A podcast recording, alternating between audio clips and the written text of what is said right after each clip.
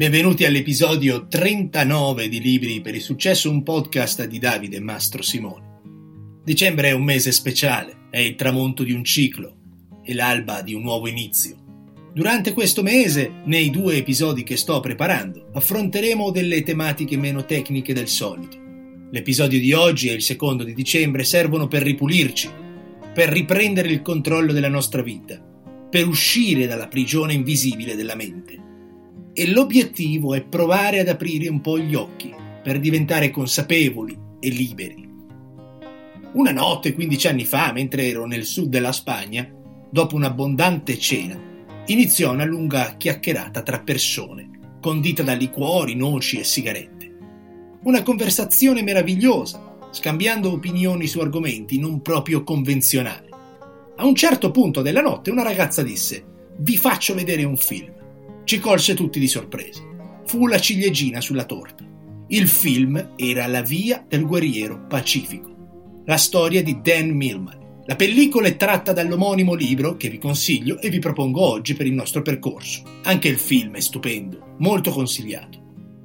Incarna ciò che insegni e insegna ciò che hai provato. Solo vi propongo cose che mi sembrano valide e che ho provato sulla mia pelle ci sono tanti libri che ho iniziato e non ho finito per le maree di cazzate che leggevo e per il fatto che molti scoppiazzavano libri che avevo già letto. C'è veramente tanta fuffa in questo settore. Ascoltate tutti, ma credete solo a chi non vi chiede nulla in cambio e soprattutto evitate chi presenta formule magiche che non prevedono sacrificio, sforzi, tempo. La crescita di una persona è un cammino lungo e anche impervio.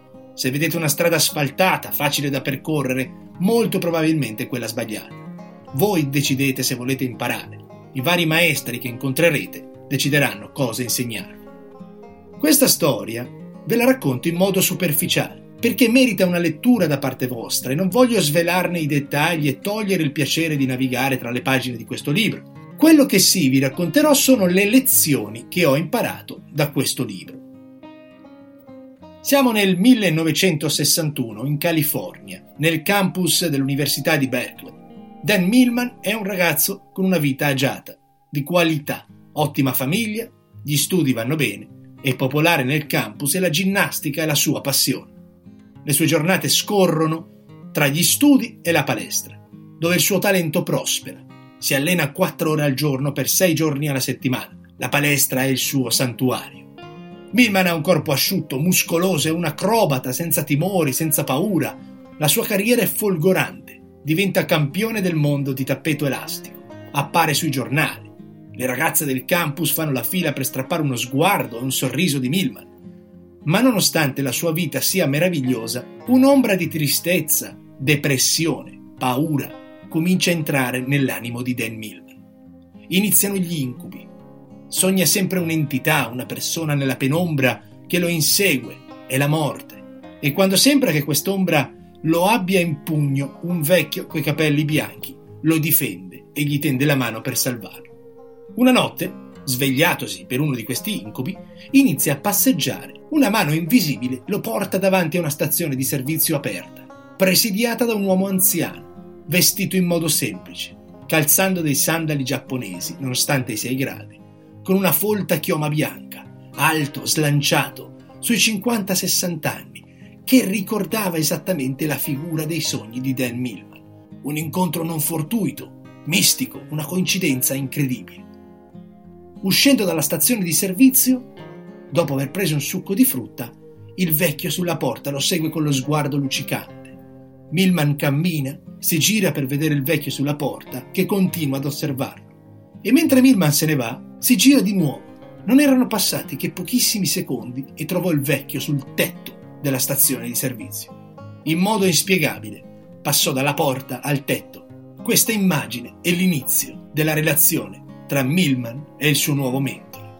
Non era possibile spiegare quello che era successo. I due iniziano a parlare e lo studente, per magia, trova il suo maestro. Dan decide di battezzare il vecchio come Socrate in onore al filosofo greco. Inizia questo connubio meraviglioso, una relazione che cambierà la vita a Milman.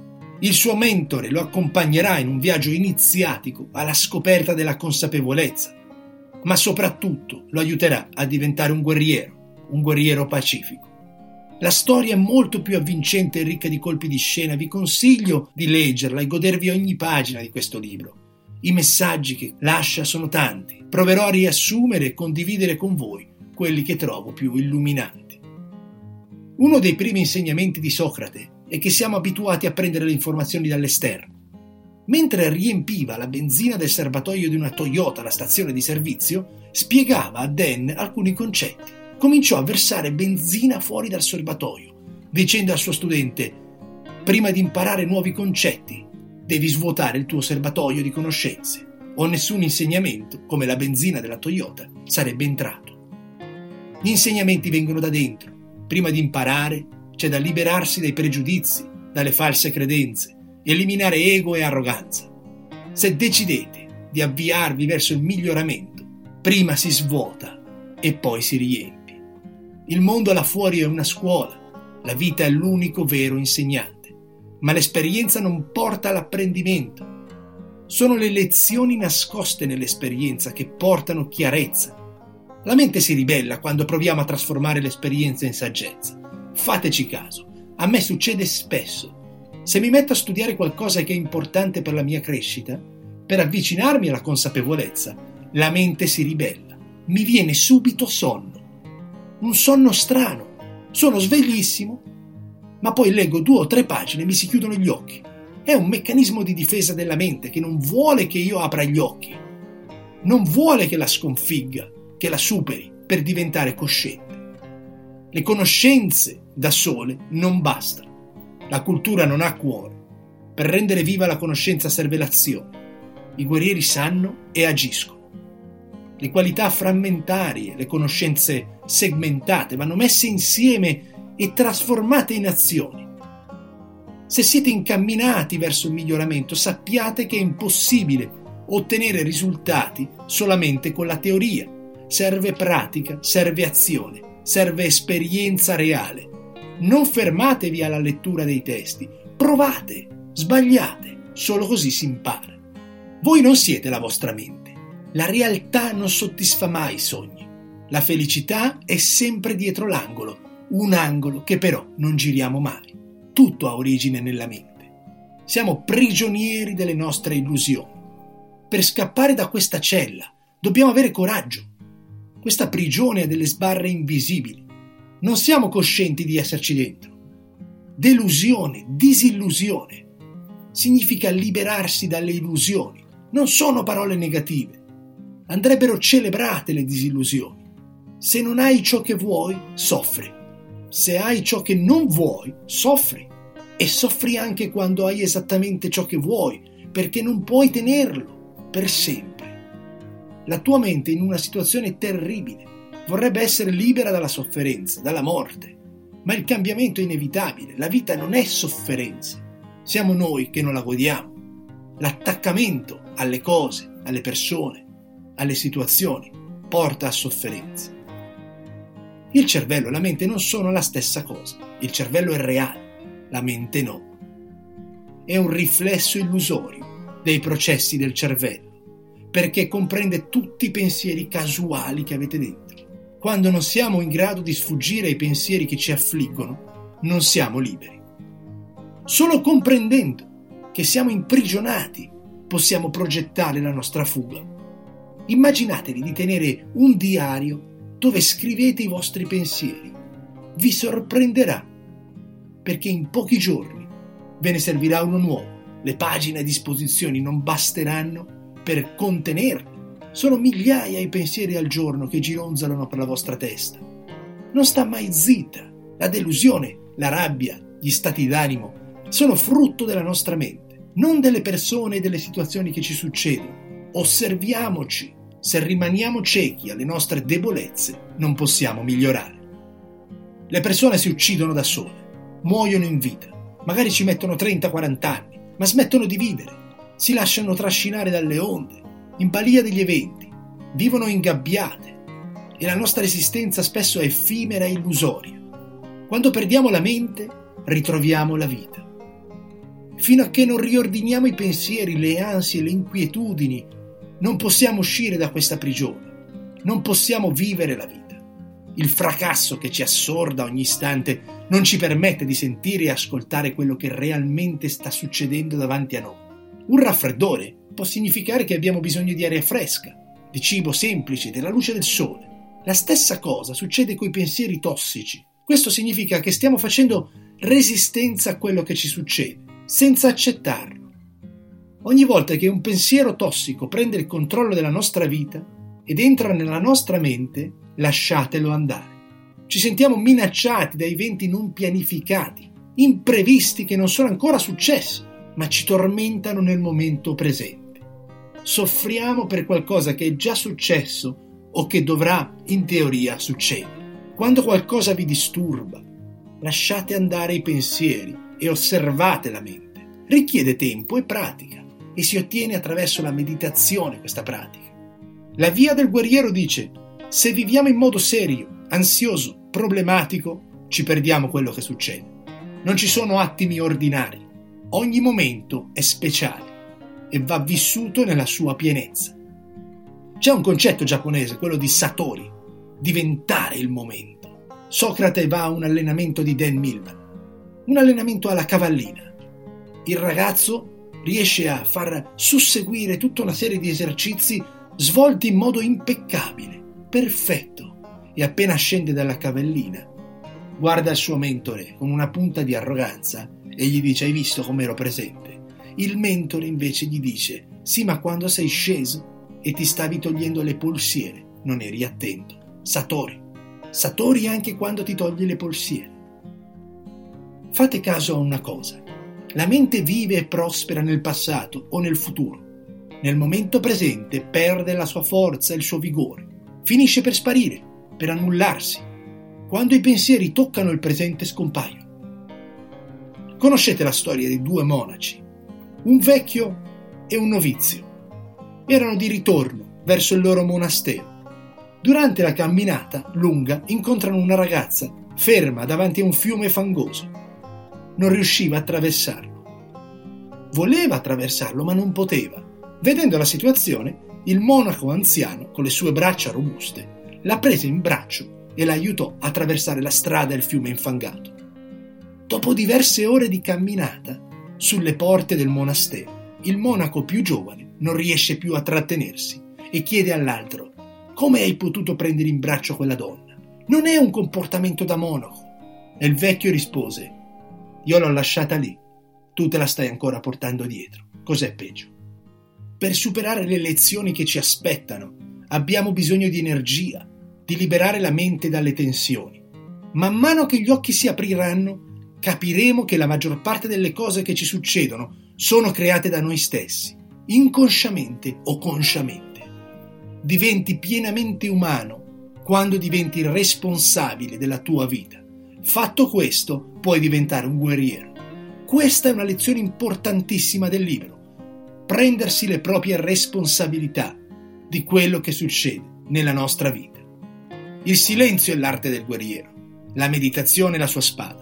E questa spada non va messa in mostra a nessuno, va usata con abilità e saggezza e serve per trafiggere i pensieri per dimostrarne la loro insensatezza. Scegli con cura le parole che usi, le convenzioni linguistiche, il modo in cui scegli le parole rivelano come vediamo il mondo. Osserviamole, analizziamole e trasformiamole. Un guerriero dà valore al silenzio e dà peso alle parole che sceglie, perché formano nel mondo reale il pensiero e le parole fanno scattare l'azione. Quindi state attenti a quello che dite e come lo dite. Piuttosto statevene zitti. La meditazione seduta nella posizione classica e cerimoniale è il primo passo. Questo rito, una volta che ce ne impadroniamo, dobbiamo portarlo in ogni azione, diventare consapevoli di ogni movimento, gesto, pensiero. Un guerriero non cerca il dolore, ma se si presenta, lo affronta e lo usa. Quando vi succede qualcosa di brutto, accettatelo e affrontatelo con la massima consapevolezza. Fate la pace con le emozioni, vivetele e lasciatele andare. Ogni cosa ha il suo prezzo e il suo piacere, basta essere consapevoli. Più che cattive o buone abitudini serve fare scelte libere e consapevoli. I comportamenti rituali inconsci e compulsivi, quelli sì sono negativi, Ma se sei consapevole, non è un problema. Se fumi una sigaretta dettato dall'impulso, dettato dalla dipendenza, non è una buona abitudine. Ma se un giorno hai voglia di accendertene una e sei consapevole di quello che fai, non è un problema.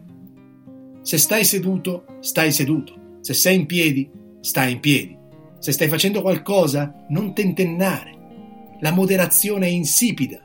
Una volta che avete scelto di fare qualcosa, lanciatevi in quel progetto, con tutto voi stesso. La moderazione è mediocrità, è paura travestita. E per coloro che hanno paura di prendere una posizione, che hanno paura di ridere e di piangere, di vivere e di morire. Abbandonare, buttare, togliere, queste sono le azioni che portano alla felicità, non il contrario. Ci sono degli esercizi che possiamo fare per mettere in pratica la disciplina dei guerrieri pacifici. Quando ti assordano i pensieri negativi, tossici o una scena del passato o una possibile scena del futuro, lasciateli andare e se ritorna, lasciatelo andare ancora. E se ritorna, lasciatelo andare ancora. Quando sei in un posto col corpo, ma in un altro con la testa, sforzati per immergerti nel presente. Ci sono tre domande nel libro di Dan Millman, del guerriero pacifico, che sono ricorrenti ed è il modo in cui Socrate insegna a Dan Millman come tornare nel momento presente. Gli chiede dove sei e lui risponde qui. Che ora è? E lui risponde adesso. Chi sei? E lui risponde questo momento. Fatti queste tre domande, rispondi e ritorna nel momento presente. Da oggi in poi provate a mangiare piano. Trattate ogni boccone come se fosse un pasto intero. Godetevelo. Così, tre volte al giorno, colazione, pranzo e cena, mentre mangiate, vi esercitate alla consapevolezza. Un altro esercizio di 24 ore, probabilmente non viviamo nemmeno un minuto nel presente. Pensa a cosa potreste ottenere dalla vita e che consapevolezza raggiungereste solamente vivendo un'ora al giorno immersi nel momento presente, senza pensieri, consapevoli di ogni azione e gesto che state facendo provateci. Scegliete un'ora, magari un momento dove state facendo un'attività fisica o camminare o allenarsi, qualunque cosa, sommergetevi nel momento presente.